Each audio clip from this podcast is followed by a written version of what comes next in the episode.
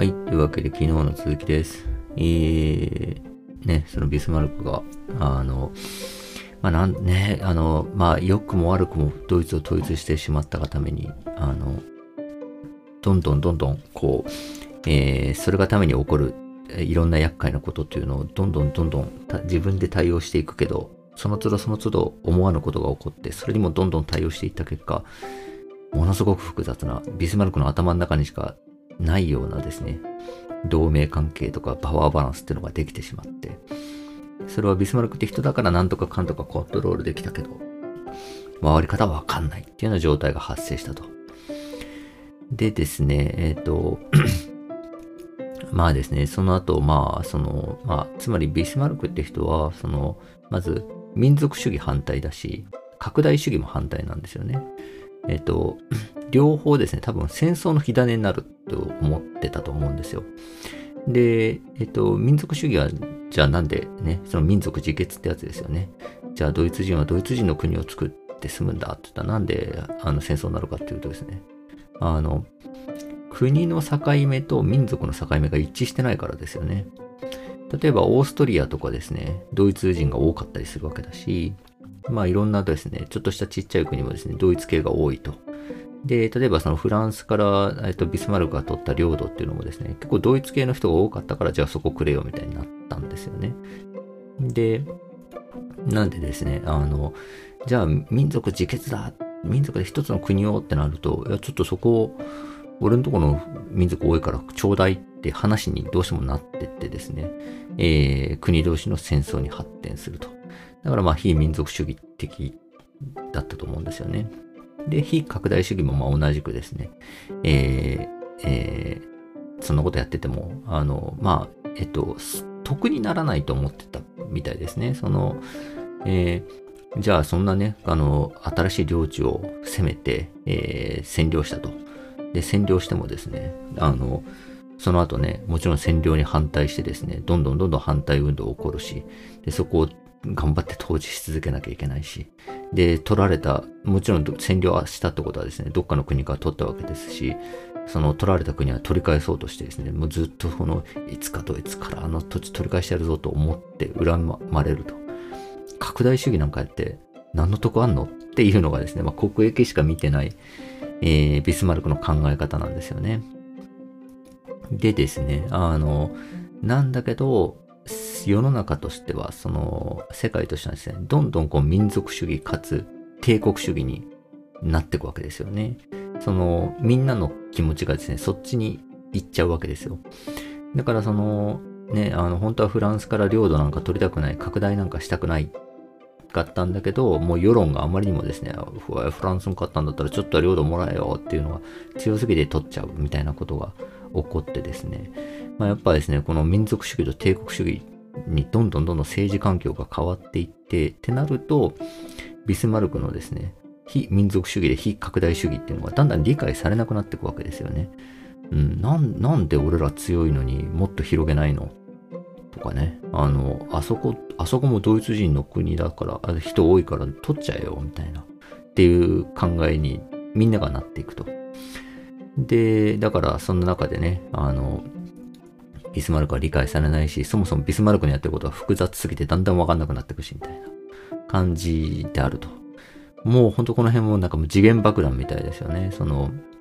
うーん、いくら一人の人間のですね、能力で押さえつけていたからといって、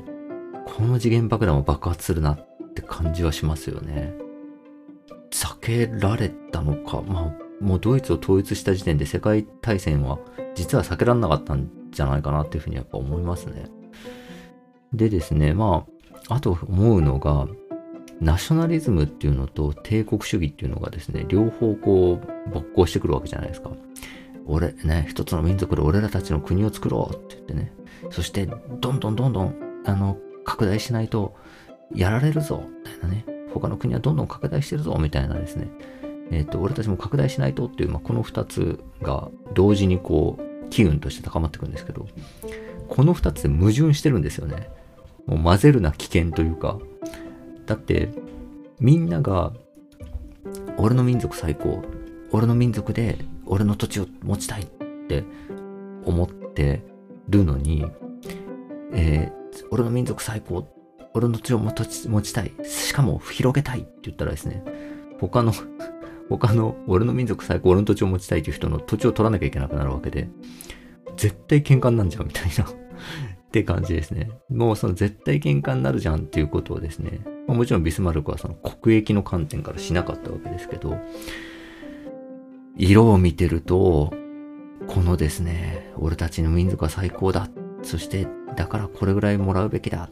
この、この戦争に勝ってこういう得をしてしたぞ。やったー。俺たち最高みたいなのはですね、国益じゃなくて色を見てると、そうなっちゃうんですよね。本当にこう、ねえ、因果なもんですよね、本当に。でですね、まあその中でこうビスマルクはまあその、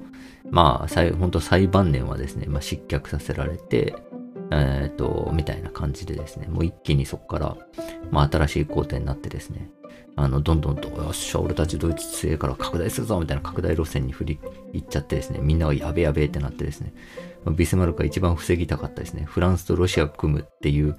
のにですね、あの、を速攻で引き起こしてですね、プラスイギリスまで、あの、同盟組んでですね、3国からボコボコにされるみたいなね、しかも最後アメリカまで来るみたいな、もう、ビスマルクが避けたかったこと全部起こるみたいな感じになってですね、行ったと。なんでですね、まあその、えーえー、まあビスマルクはね、その言ってるんですけど、その、えっと、戦争ね、まあその、あの、軍部はですね、ロシア、ロシアに攻められる前に攻めるっていう、その、なんだっけな、準備戦争っていうのの、えっ、ー、と、えー、予備戦争か。予備戦争っていうののなんか準備をしてたらしいんですよね。で、してるのを聞いてですね、もうバカかと。お前、そん、あの、って言ったら、まあ軍部はですね、いや、勝てますよ、とか言うんですよね。いや、か、勝ってどうすんだと。あの、あの、初めて戦争で勝利して、その後、どうやって終わらせるんだと。あの、その戦争を勝った後に、ずっとその占領、あの広大な土地をですね、占領し続けて、どんなコストがかかってですね、どんな反撃があってですね、周りにどういう風に恨まれるかとか、そんなことを考えてないのか、みたいなですね、めちゃくちゃ言ってたんですけど、そんな感じでですね、なんて言うんですかね、やっぱですね、利益だけをと見るっていうのはですね、結構難しいんですよね。やっぱそこにですね、勝った時の高揚感とかですね、嫌な、ムカつくやつを叩きのめしたい気持ちとかですね、そういう色ってどうしても見ちゃうんですよね。だから本当にこの辺なんかもうなんていうか、あの、人間の限界を感じるなっていうふうには思ったんですけど。あとまあ、たらればとしてはですね、やっぱりこう、ね、じゃあその、ビスマルクが統一せずにですね、ドイツがバラバラのままだったらですね、世界大戦起こんなかったかも、と思うんですよね。まあ、ただ、ね、その、ね、ウィーン体制っていうその国王たちが頑張ってね、あの国王の座を守りつつ、民族主義とかを抑え込むみたいなのは、やっぱ世の数勢的にね、その、どうしても限界があったと思うんで、あの、やっぱどっかでは崩れてたかなと思うし、ビスマルクがあんな電撃的にですね、統一までやらなくても、何らかの形ですね、やっぱ俺たち強いドイツ人ちゃんと統一したいよね、みたいなですね、機運っていうのはもうちゃんとあったので、うーん、でもやなんか、なんだかんだ言ってば、で、ドイツが統一しちゃうとやっぱみんなでですね、パワーオブバランスを保つためにボコボコにしに来るっていうのは、もうお決まりのコースとしてあるので、いやー、これはやっぱ避けられなかったんじゃないかなというふうには思いますね。という感じでですね、あの、ちょっと、えっと、ビスマルクの話でした。なんかこう、なんだろうなうーん、このですね、うん、人が見えてるものが他人に伝わらない辛さとかね、あとなんかこう大きいこう世の中の流れみたいなの中でですね、うーん、人間の限界みたいなものとか、あとはまあその人とシステムの話ですよね。その、あの、あるシステム